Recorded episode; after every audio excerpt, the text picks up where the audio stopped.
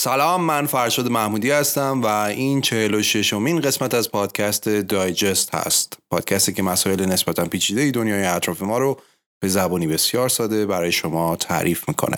این قسمت در اسفند 1400 ضبط میشه. خب موضوع این قسمت مربوط به جنگ روسیه و اوکراینه. البته ما در قسمت قبل یه اشاره کرده بودیم به این ماجرا وقتی که هنوز روسیه حمله رو شروع نکرده بود.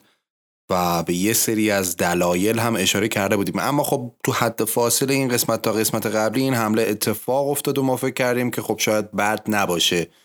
از یه زوایایی یکم به یه سری مسائلی که کمتر پرداخته شده یا نیاز به بازتر شدن داره بپردازیم. خود جنگه که به صورت کلی زیاد چیزی برای پوشش دادن تو دایجست نداره و خب شما همش تو اخبار و این اونور دارید می‌بینید و میشنوید.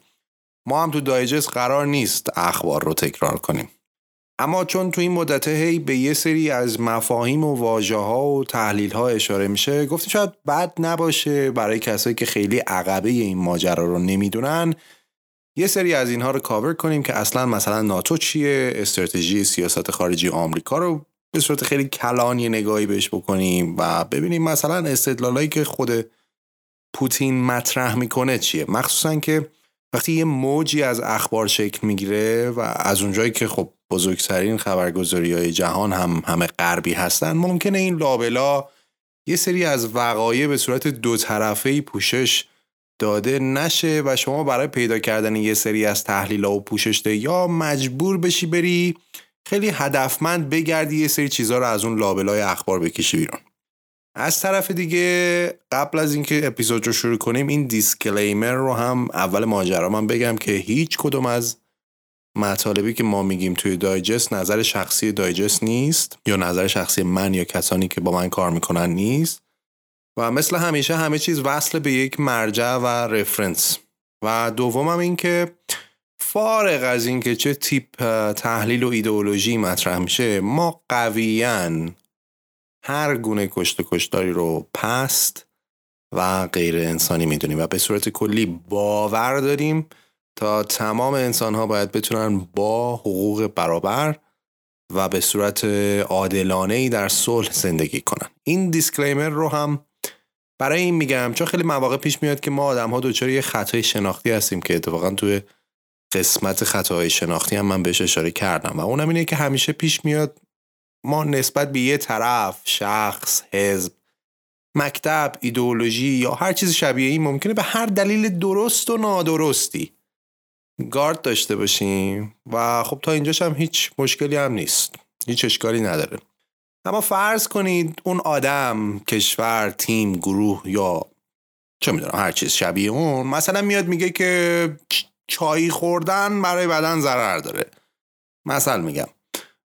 بعد میریم یه جای دیگه یا آدم های دیگه که اصلا ما نمیشناسیمشون اونا هم میگن آره چای خوردن ضرر داره نباید خورد. و چون ما از اون آدم اولیه خوشمون نمیاد کلا می‌خوایم این حرفه رو گوش ندیم و ذهنمون رو ببندیم و بگیم اینم که حرف اونو می‌زنه. پس یا طرفدار اوناست یا این حرف غلطه.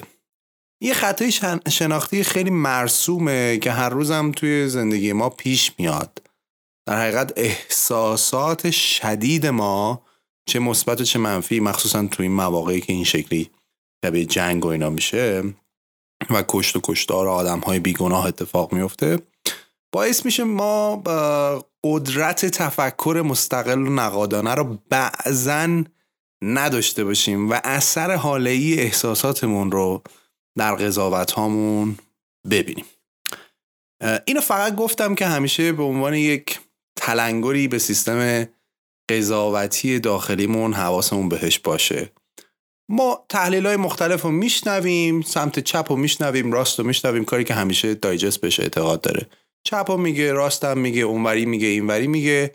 دیگه جاجمنت آخرش با خودمون. یعنی واقعا ساید کسی یا تو دایجست نمی‌خوایم بگیم که ایده یا حرفی یا حدیثی به این شکل. صرفا فقط دیدگاه های مختلف رو بیان می‌کنیم و تا اینکه یک understanding و یک فکر و یک درک بهتری از موضوع داشته باشیم.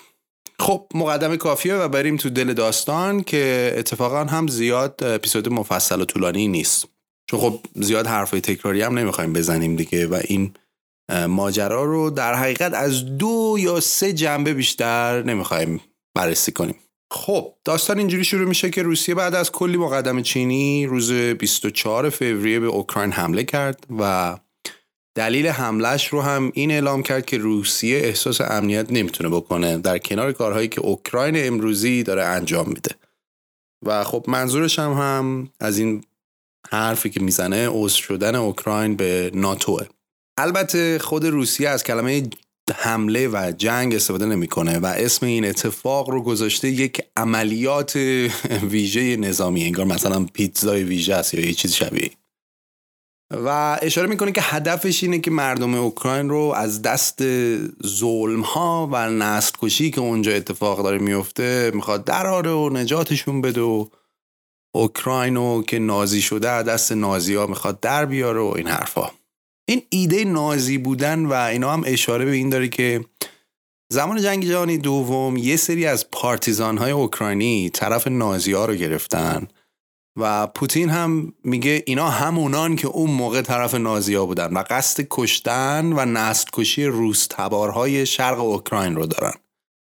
و خب یه مقداری از این استدلال هم نه البته به این حد از اقراق ولی تا حدیش وجود داره. مثلا گروه شبه نظامی ازاو حالا نمی‌دونم تلفظش رو درست میگم یا نه AZOV که خودشون رو نئونازی می‌دونن در حمله 2014 روسیه به شرق اوکراین به شدت با روسیه مقاومت کردن.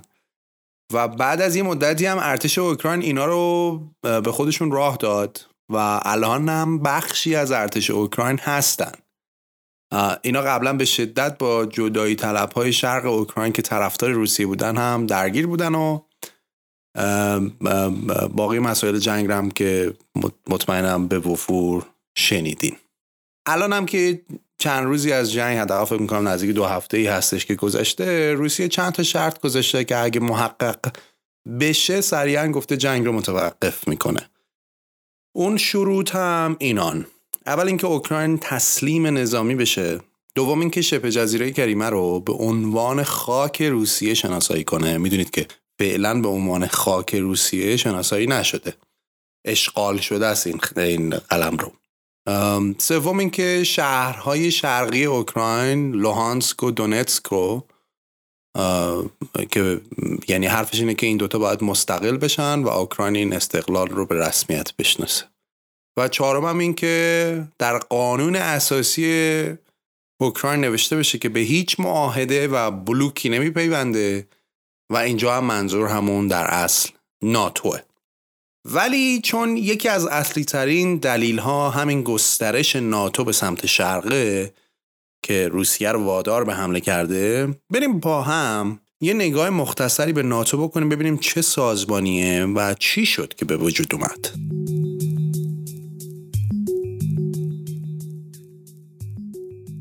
اسپانسر این قسمت از پادکست دایجست دیوار هست. دیوار در راستای مسئولیت اجتماعی خودش در زمستان 1400 تصمیم داره که پیام تأثیر مثبت خرید و مصرف کالای دست دوم بر محیط زیست رو بیشتر به جامعه انتقال بده. حرف اصلی اینه که جوامع مدرن به واسطه وفور چرخه های توزیع و رقابت شاخص های رشد زیر ساخت رو ایجاد کردن که باعث شده ما مردم جهان خیلی مصرفگرا بشیم.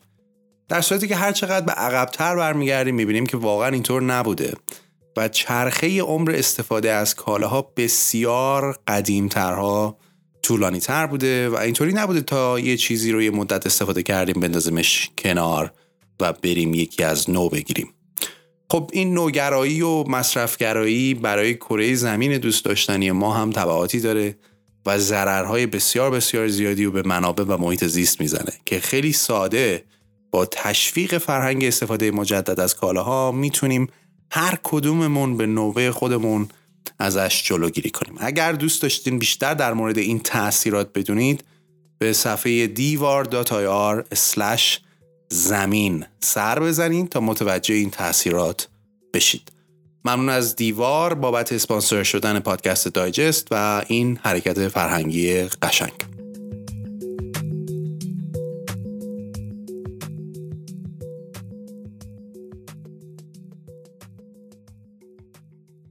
ناتو یا سازمان پیمان آتلانتیک شمالی در سال 1949 توسط آمریکا، کانادا و چند کشور اروپای غربی به منظور محافظت جمعی علیه اتحادیه جماهیر شوروی تشکیل میشه.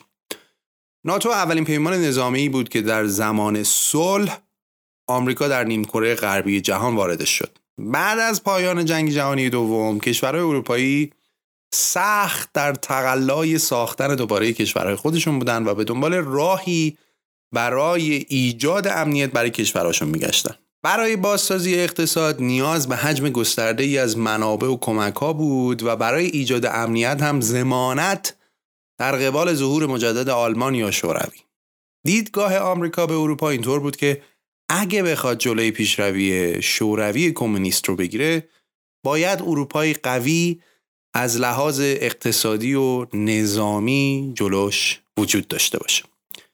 در نتیجه وزیر امور خارجه آمریکا اون زمان جورج مارشال طرحی رو مبنی بر کمک های گسترده اقتصادی به اروپا ارائه میده.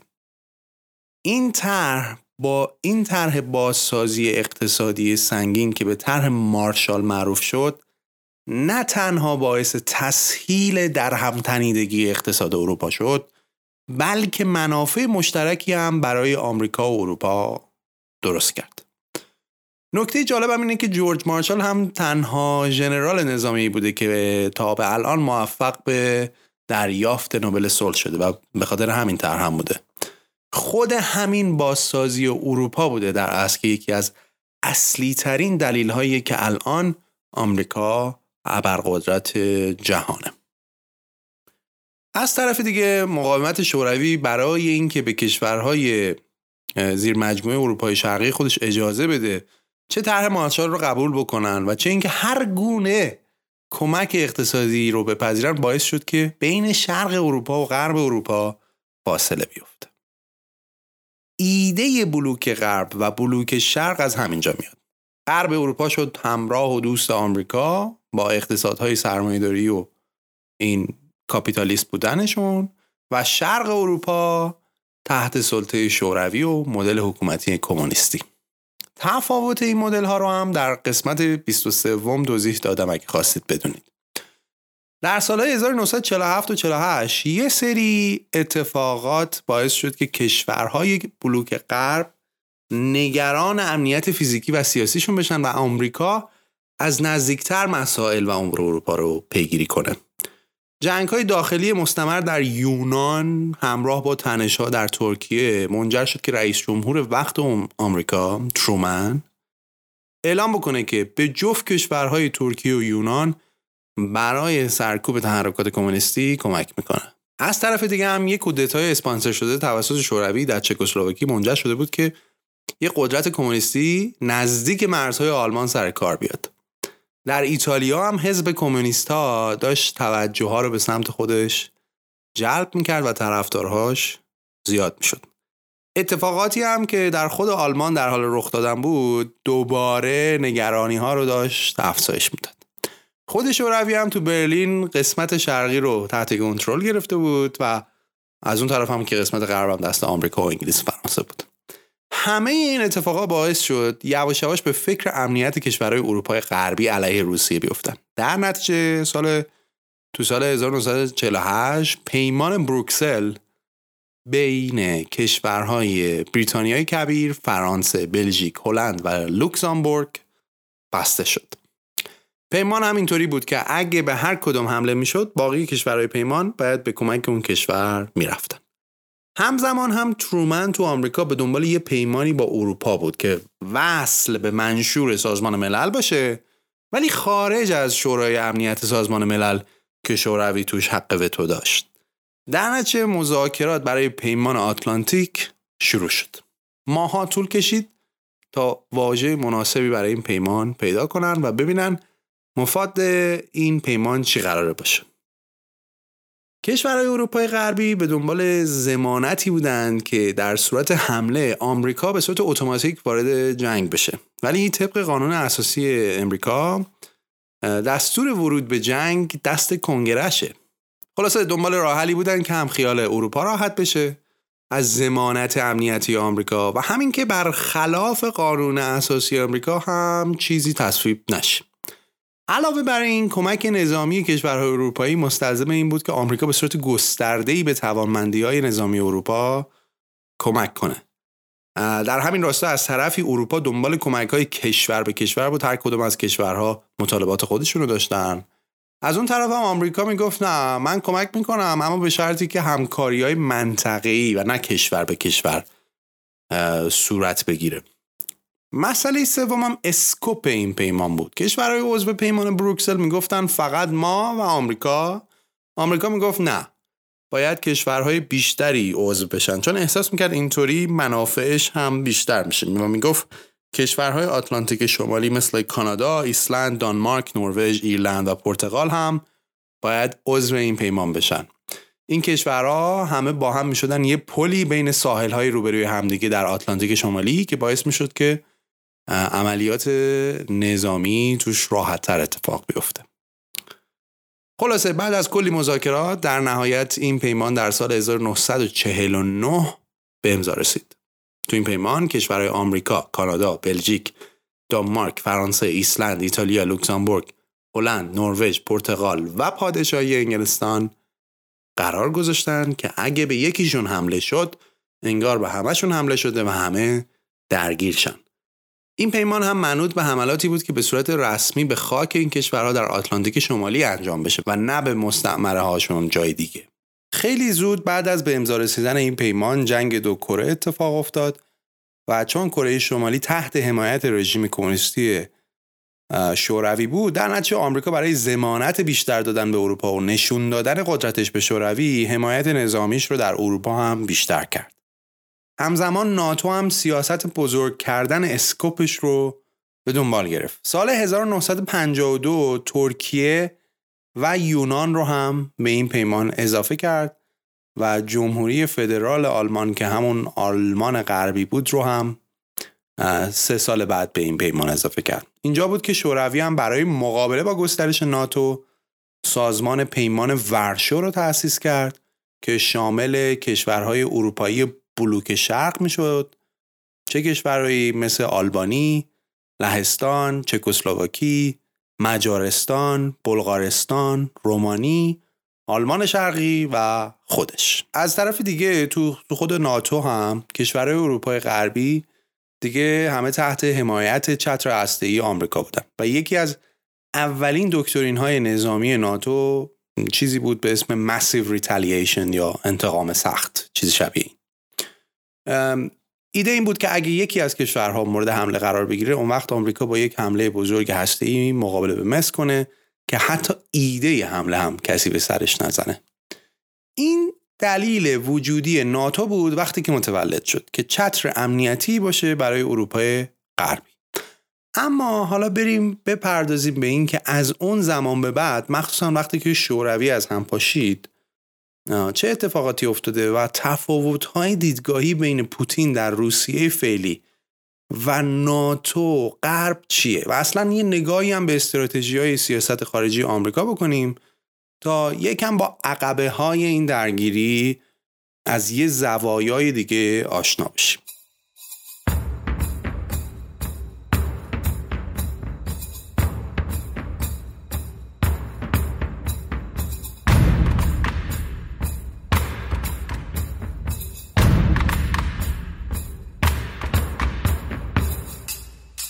یکی از چیزهایی که باید اول در استراتژی سیاست خارجی بدونیم مفهومیه به اسم منافع استراتژیک کلیدی Core Strategic Interest. در سیاست خارجی منافع استراتژیک کلیدی چیزایی که به هر قیمتی شما سعی می‌کنید حفظشون کنید. چون تأثیر کلیدی در هسته وجودی کشور شما داره. اگه یه کشوری خارج از کشور خودش میره به جنگه منافع کلیدی استراتژیکیش یعنی جایی که حاضر سربازای خودش رو بفرسته و اونجا حتی کشته بده خون بده ولی نذاره اون منطقه از اهدافی که داره دور بشه. غیر از اینش خیلی موقع هستش که همه اینم بگم که همه جنگ هایی که این ور خارج از کشورها اتفاق میفته الزاما منطقه استراتژیک یا هدف کلیدی استراتژیک کشورها نیست. اینو داشته باشه خب. در صد سال اخیر یعنی از سال 1900 تا 2000 یعنی قرن بیستم. چهار تا منطقه تو دنیا بوده که برای آمریکا جز مناطق کلیدی استراتژیکش بوده. اول از همه البته یکیشون هستش که خیلی قدیمی تر اصلا اون منطقه اولی که الان می‌خوام راجبش صحبت کنم خیلی برمیگرده حتی به عقبتر. حتی به قرن 19 هم. اول از همه بر اساس دکترین مانرو اولین منطقه استراتژیک کلیدی برای آمریکا نیم کره غربی جهانه. سال 1823 رئیس جمهور آمریکا جیمز مانرو یه دکترینی رو مطرح می‌کنه به عنوان سیاست خارجی آمریکا خطاب به کی؟ به کشورهای اروپایی که پاتونو از نیمکره غربی جهان جایی که من هستم بکشید بیرون. دقت کنید از همون قرن 19 هم خود آمریکا بر اساس همین دکترین شروع کرد به قلاقم کردن نفوذ اروپایی ها در کل قاره آمریکا. مثلا سال 1865 آمریکا تمام تلاشش رو کرد که خوارز رو در مکزیک بیاره رو تا بتونه علیه امپراتور اون زمان مکزیک ماکسیمیلیان که توسط دولت فرانسه نشونده شده بود شورش کنه و حکومت مکزیک رو برگردونه و نفوذ فرانسه رو از مکزیک قطع کنه. مکزیک هم کجاست؟ چسبیده به مرزهای آمریکا. دوباره طبق همین دکترین مانرو تقریبا چهل سال بعد وقتی که یه سری از کشورهای اروپایی در راستای گرفتن طلبهاشون از کشورهای آمریکایی لاتین تهدید کرده بودن که از راه های نظامی برای وصول طلبهاشون اقدام می‌کنن رئیس جمهور دیگه آمریکا روزولت اومد وسط و گفت آمریکا حق قدرت پلیس بین المللی داره و نمی‌ذاره که چنین اتفاقی بیفته. با همین قانون و در راستای همون دکترین مانرو تازه باعث شد که نیروهای خودش رو بتونه به خارج از آمریکا هم ارسال کنه تا کسی جرأت نکنه بیاد سمت حیات خلوتش. اینجا بود که نیروهای دریایی خودش رو سری فرستاد سانتا دومینیگو نیکاراگوه و هایتی تا اروپایی رو بندازه بیرون. باز دوباره در سال 1962 بر اساس همین سیاست مانرو وقتی که شوروی پایگاه موشکی تو کوبا داشت درست می‌کرد کندی کوبا رو با نیروی دریایی و هواییش قرنطینه کرد تا جایی که شوروی قبول کرد که پایگاه ها رو جمع کنه و از کوبا بره بیرون. البته از اون طرف هم آمریکا قبول کرد که یه سری از همین پایگاهاشو تو ترکیه جمع کنه. چرا؟ چون رفته بود تو حیات خلوت شوروی. اینجا جاییه که باید یادآوری کرد به کسایی که تعجب می‌کنن که چرا الان پوتین به اوکراین حمله کرده. که مطمئنا آمریکا هم جای روسیه بود معلومه که قبول نمی‌کرد. همونطور که در تاریخ نشون داده نکرده. مثل اینه که الان چین ارتشش رو خالی کنه توی کانادا یا مکزیک یا پاناما و آمریکا هم میگه باش بفرمید همون دلیلیه که چین نمی‌تونه قبول کنه تایوانی رو که ساپورت سنگین آمریکا رو داره و پای آمریکا رو میکشونه به حیات خلوتش. همون دلیلیه که ایران نمی‌تونه اسرائیل رو توی خلیج تحمل کنه و اسرائیل هم ایران رو در سوریه و لبنان نمی‌تونه تحمل کنه. در ادبیات سیاست خارجی این خیلی چیز عجیبی نیست و سبقه های زیادی ازش و موردهای زیادی رو ازش ما قبلا دیدیم. این مناطق جز مناطق استراتژیک کلیدی این کشورها هستند اوکراین برای روسیه هم طبق سیاست خود روسیه همین حکم رو داره. ما نمیگیم خود روسیه نگاهش به سیاست خارجش به این شکله. منطقه استراتژیک کلیدی بعدی برای آمریکا در قرن بیستم چیا بوده؟ اروپا بوده اول بعد از اون نیمکره غربی جهان بعد آسیای شمال شرقی و بعد هم خلیج فارس. ولی از همه مهمتر همون اروپا بوده بین سالهای 1900 تا 2000 که باعث شده همیشه آمریکا سیاست اول اروپا رو اتخاذ کنه. یوروپ فرست همیشه سیاست یوروپ فرست شمال شرق آسیا هم که میشه ژاپن و کره و اینا که خب وقتی نگاه می‌کنید می‌بینید که در این صد سال چقدر تو این منطقه سر ژاپن و کره و اینا درگیری بوده. و الان جفت این دو کشور رو یعنی کره جنوبی و ژاپن رو و خیلی کشورهای دیگه اون منطقه رو تبدیل کرده به متحدین خودش. خب خلیج فارس هم که مشخصه چرا؟ چون نفت اینجاست و یکی از شاهراهای اصلی انرژی جهانه و انرژی هم برای اینکه جهان کار کنه لازمه. در نتیجه اینجا هم میشه منطقه استراتژیک. اما از سال 2000 به بعد این مناطق استراتژیک دیگه اهمیتشون تغییر کرده. البته که هماکان نیم کره غربی جهان که سر جاش همیشه هست و خواهد بود. هیچ. اما اون سه منطقه دیگه یعنی اروپا شمال شرقی آسیا و خلیج فارس دیگه ترتیبشون این شکلی نیست و خودشون هم ماهیتا یکم اسکوپشون تغییر کرده. الان اهمیت و اولویت بر اساس تحلیل تحلیلیرها اینه که اول دیگه الان استراتژی از لحاظ اهمیت روی آسیاست نه دیگه فقط شمال شرقی آسیا و وقتی هم میگیم آسیا منظورمون چینه که در حقیقت اصلی ترین رقیب آمریکاست. دوم شده خلیج فارس چون به صورت خیلی محسوسی مرتبط هست با آسیا دوباره. به خاطر نفت و گازی که داره ارسال میشه به هند، به چین و کلی از کشورهای دیگه آسیا. و سوم شده اروپا. یعنی اروپا دیگه از اولویت اول آمریکا در اومده.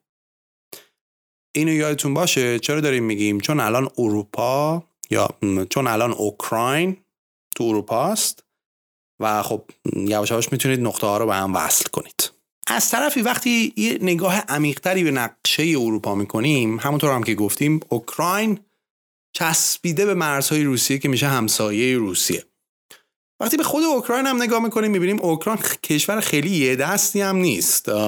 شرق اوکراین که بیشتر روس هستن متمایل به روسیان و غربش متمایل به کشورهای غربی. همین شهرهای دونتسک و لوهانسک که تو شرق اوکراینن اکثرا قومیت روس دارن و طرفدار روسیان حتی تو نظرسنجی ها هم که قبلا انجام شده اینا معمولا موافق عضو شدن به اتحادیه اروپا نیستن اونقدری که غرب اوکراین هست. حالا آمریکا کاری که داره تو حیات خلوت روسیه می‌کنه اینه که اوکراین رو بکشونه سمت غرب و از رادار روسیه درش بیاره. با چه بهونه ای با بهونه عضو شدن در ناتو. همونطور هم که گفتم شما وقتی جز ناتو هستین یعنی هر حمله ای به شما بشه یعنی حمله علیه همه کشورهای عضو. و حرف پوتین چیه؟ حرفش اینه که مگر خوابشون رو ببینید بذارم بغل در خونه من چنین کاری بکنید. همون کاری که خود آمریکا هم نکرد و نذاشت تو کوبا نذاشت تو مکزیک. حالا نکته اینه که سه تا المان هم اینجا در این استراتژی دور کردن اوکراین از روسیه دیده میشه. این نکته ها چی هست؟ اولی گسترش ناتوه.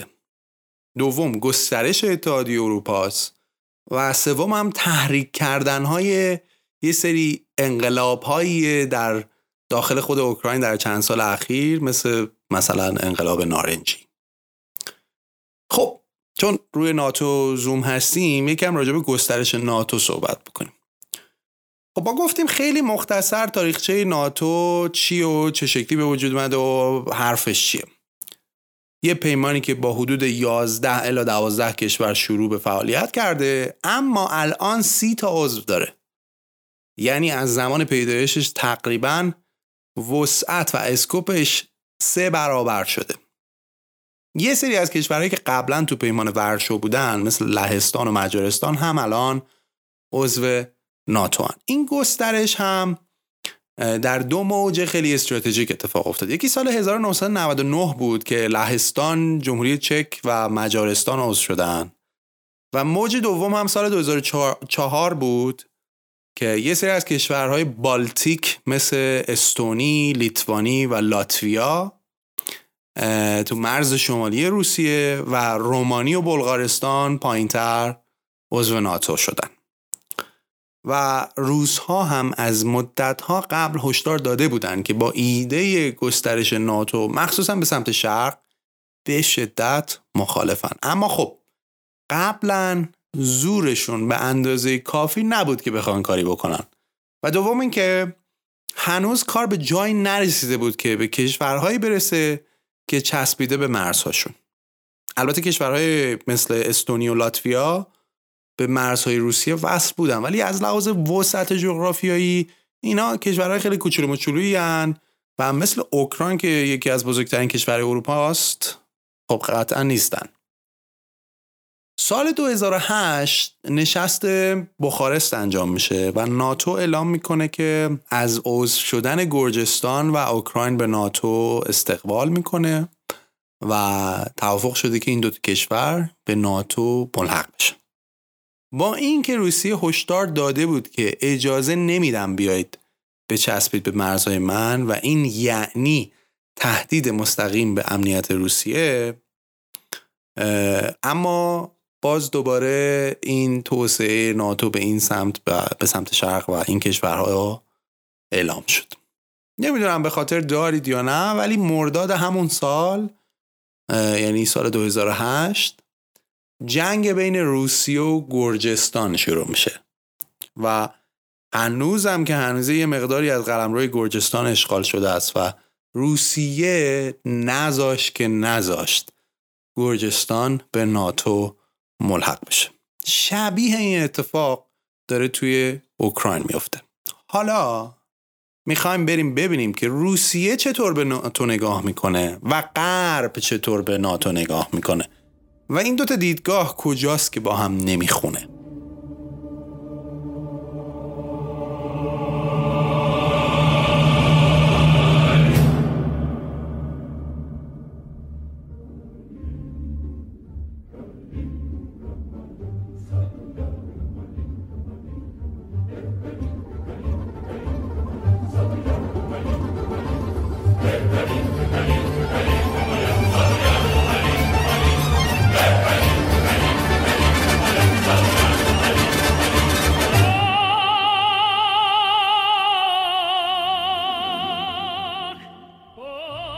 صورت کلی در سه حوزه اصلی این دوتا دیدگاه با هم فاصله داره و فرق داره که دیدگاه در حقیقت روسیه و ناتو سر وجودیت ناتو با هم جو در نمیاد. حوزه اول چیه؟ در تعریف وجودی ناتو خب حالا این تعریف چیه؟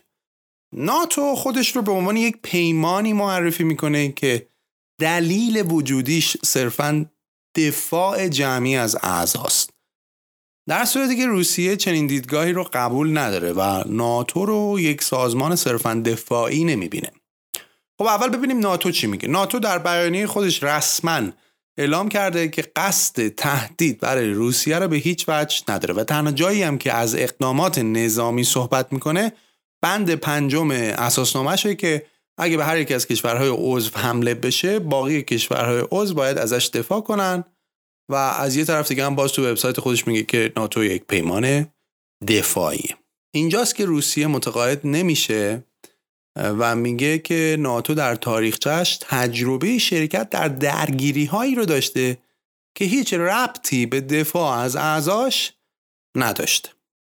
حالا این چیه؟ منظورش چیه؟ دو تا از مثال هایی که معمولا روسیه مطرح می‌کنه یکی ماجرای لیبیه و اون یکی ماجرای کوزووه.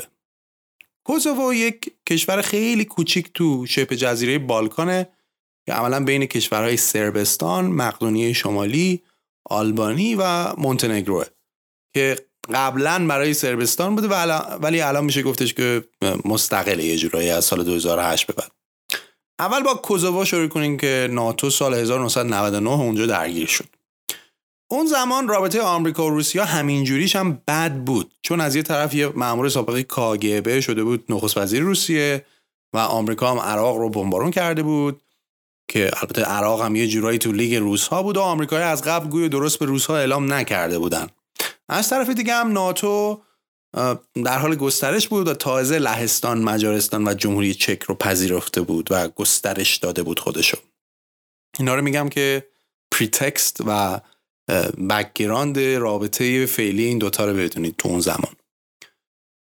سوم فروردین سال 1999 رئیس ناتو اعلام کرد که قراره تو یوگوسلاوی علیه ارتش سربستان بمبارانی رو انجام بده با این ادعا که جلوی فجایع انسانی رو بگیره. خب این برای روس ها خوشایند نبود چون سرب ها و روس ها جفتشون ریشه های اسلاویک و ارتودکس مسیحی دارن. در نتیجه بمباران کوزوو توسط ناتو برای روس ها شبیه بمباران برادرانشون بوده. و هیچ وقت هم نپذیرفتن که این ادعا رو که این بمباران برای اهداف انسانی انجام شده. مخصوصا که ناتو اون زمان تاییدیه شورای امنیت سازمان ملل برای این بمباران رو هم نتونسته بود بگیره. ولی باز به هر حال کار خودشو کرده بود. و این بمباران هم باعث شده بود که حتی نزدیک به 500 نفر یوگوسلاو غیر نظامی هم کشته بشن. با اینکه می‌گفتن اهدافش انسانیه و اینها. در نتیجه این برای روسیه اینطور قلمداد میشه که اه پس ناتو خارج از مرزاش هم قراره از این کارا بکنه و برای خودش یه سری دلایل انسانی مثلا می‌تونه درست کنه که این عملیاتاشو توجیه کنه. دومین مثال لیبیه که سال 2011 ناتو در کمپین جنگ علیه قذافی شرکت کرد اون زمان رأی روسیه در شورای امنیت علیه لیبی ممتنع بود و اعتقاد داشت اینکه ناتو نفوذ کرده به این جنگ زیاد از حد مداخله گرایانه است و از طرفی تمام برنامه های روسیه را هم به هم ریخت چه برنامه هایی؟ خب روسیه با قذافی داشت به توافق می‌رسید که پایگاه نیروی دریایی توی دریای مدیترانه داشته باشه و از طرفی هم داشت در نفت لیبی سرمایه گذاری می‌کرد که با این کار همه این برنامه ریزی به هم خورد. و دوباره اینجا بود که برای روسیه بیشتر مستدل شد که ناتو بیش از حد مداخله گره و داره جاهایی دخالت می‌کنه که خارج از اساسنامه اولیشه. برای همینه که ناتو رو به عنوان یک پیمان صرفا دفاعی قبول نداره. مثلا لیبی به هیچ وجه به قول روسیه امنیت اروپا و اعضای اون رو تهدید نمی‌کرد و از یه طرفی هم با کشور غربی اتفاقا داشته همکاری می‌کرده مثلا تو حوزه خلع سلاح هسته‌ای و این داستان. خب این حوزه. حوزه دومی که دیدگاه ها با هم جور در نمیاد اینه که ناتو میگه من فقط یک پیمان نظامی هم. اما روسیه میگه نه این فقط یک نظامی یک پیمان نظامی نیست. بلکه این یک پروژه سیاسی فرهنگی هم هست. حالا منظور روسیه چیه و داره به چی استناد می‌کنه؟ حرف روسیه اینه که عضو شدن در ناتو به نوعی زیر ساخت های حکومتداری رو هم به سمت حکومت های غربی سرمایهداری و دموکراتیک می‌بره. در عمل همین حرف یه جورایی درسته. چرا؟ چون ناتو فقط کشورهایی رو به عنوان عضو میگه قبول می‌کنه که اساسشون بر پایه دموکراسی، آزادی فردی و قانونه و کشورهایی که عملا ایدئال های غربی رو دارن. مثلا اسپانیا سال 1982 بود که تونست عضو ناتو بشه. کی؟ وقتی که حاکمیتش به سمت دموکراسی حرکت کرد. در سال 1991 ناتو به کشورهای وایسگراد یعنی چک، مجارستان، لهستان و اسلواکی گفت اگه می‌خواهید عضو ناتو بشید باید برید به سمت آزادسازی دموکراتیک و اقتصادی و اون وقتی که قبولتون می‌کنم. و اون زمان اسلواکی رو در نشست سال 1990 مادرید راه نداده بود چون رفتارهای نخست وزیرش غیر دموکراتیک بود از زعم ناتو. در نتیجه وقتی که شما عضو ناتو بشید باهاش باید یه سری زیر ها هم که عملا ارزش های غربی هستن کاری اصلا کاری نداریم به خوب و بدش. از زبون اینها داریم انتقال میدیم اینها رو.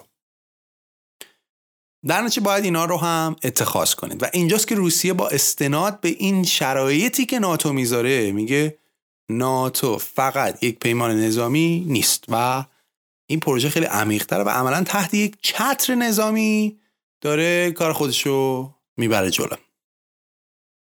سومین حوزه هم اینه که غرب ناتو رو یک پیمان صلح نگهدار می‌بینه که برای این به وجود اومده که جنگ جهانی دوم یا شبیهش دوباره تکرار نشه. در صورتی که پوتین میگه هدف اصلی ناتو ضد روس بودنشه و فقط می‌خواد در اصل جلوی روسیه وایسه. پوتین اعتقاد داره که غرب همیشه در صدد تصرف روسیه بوده و این دیدگاهش هم عقبه بسیار قدیمی داره و حرفش اینه که نگاه ضد روس چندین قرنه که در غرب وجود داره. اشارش هم به پنج تهاجم بزرگ غرب به روسیه در چند قرن اخیر بوده.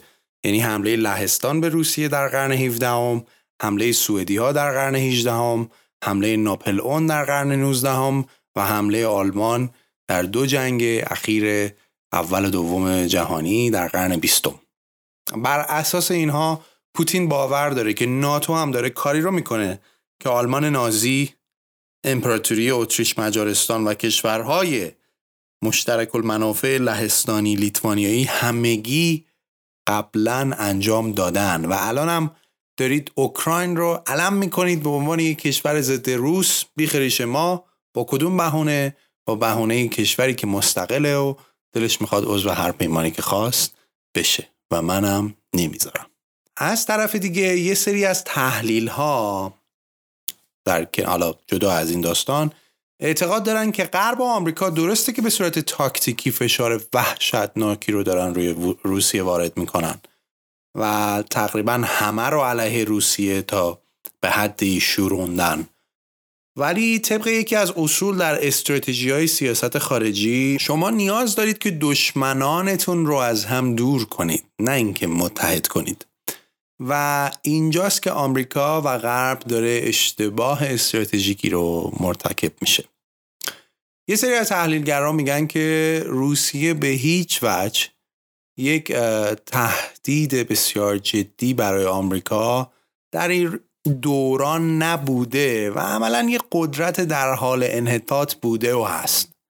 رقیب اصلی غرب الان چینه که به طرز غیر قابل کنترلی در حال پیشرفته با این کار یعنی این داستان اوکراین غرب باعث شده که روسیه و چین وارد یک دوستی بشن که می‌تونست اینطور نباشه. می‌تونستند از روسیه در مقابل قدرت چین استفاده کنن. روسیه و چین الان وارد توافقی با هم شدن که دوستی و پیمانی رو متحد میشه بدون هیچ محدودیتی. این دو کشور الان به حدی به هم نزدیکن که در نیم قرن اخیر با هم انقدر نزدیک نبودن. و این برای روسیه مثل هدیه ای از سمت بهش میمونه. همین دوستی می‌تونه باعث شه که بسیاری از این تحریم ها روی, روی روسیه اثر نکنن. چرا؟ چون دومین اقتصاد جهان می‌تونه کمکش کنه. اخیرا هم با هم قراردادی بستن که نفت و گاز بیشتری روسیه به چین بفروشه و چین هم که خب یکی از بزرگترین مصرف کننده های انرژی از این رابطه بسیار استقبال می‌کنه. حتی روسیه ممکنه که از یه سری از مکانیزم های چینی استفاده کنه که محدودیت های مالیش رو هم بتونه برطرف کنه. جالبه که بدونید همیشه این رابطه البته اینطوری نبوده. چین در سال 2014 به روسیه بابت حمله ای که می‌خواست به اوکراین بکنه کمکی نکرد. حتی هنوزم که هنوز اشغال کریمه رو به رسمیت نشناخته. حتی با مداخله روسیه در گرجستان هم موافق نبود و حمایت نمی‌کرد روسیه رو. آمریکا دهه ها رابطهش با چین بهتر از اینی بود که الان رابطه چین و روسیه با هم هست. چین و روسیه همیشه دشمنهای غرب بودن اما این دوتا با هم فرق دارن و خیلی هم فرق دارن و همیشه استراتژی این بوده که این دوتا رابطهشون به هم نیاد به هم زیاد نزدیک نشه. ولی الان اتفاقی که افتاده اینه که یواش یواش بیشتر مخالفین آمریکا و غرب همه با هم یه جورایی دارن متحد میشن و هژمونی جدیدی هژمونی قدرت جدیدی در دنیا علیه غرب داره تشکیل میشه. که تحت حمایت و رهبری کشور بسیار قوی به اسم چین می‌تونه باشه. و این ممکنه دینامیک قدرتی جهان رو تحت تاثیر خودش قرار بده. این بود یه مختصری از بعضی از تحلیل های جنگ اوکراین و روسیه. البته از زوایایی که بیشتر در اخبار هر روز ممکنه بهش پرداخته نشه.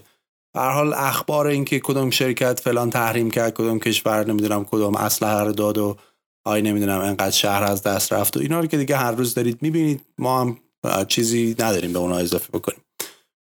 گفتیم شاید از یه زاویه دیگه یه سری از تحلیل ها رو بهش بتونیم بپردازیم که برای شما جالب تر باشه.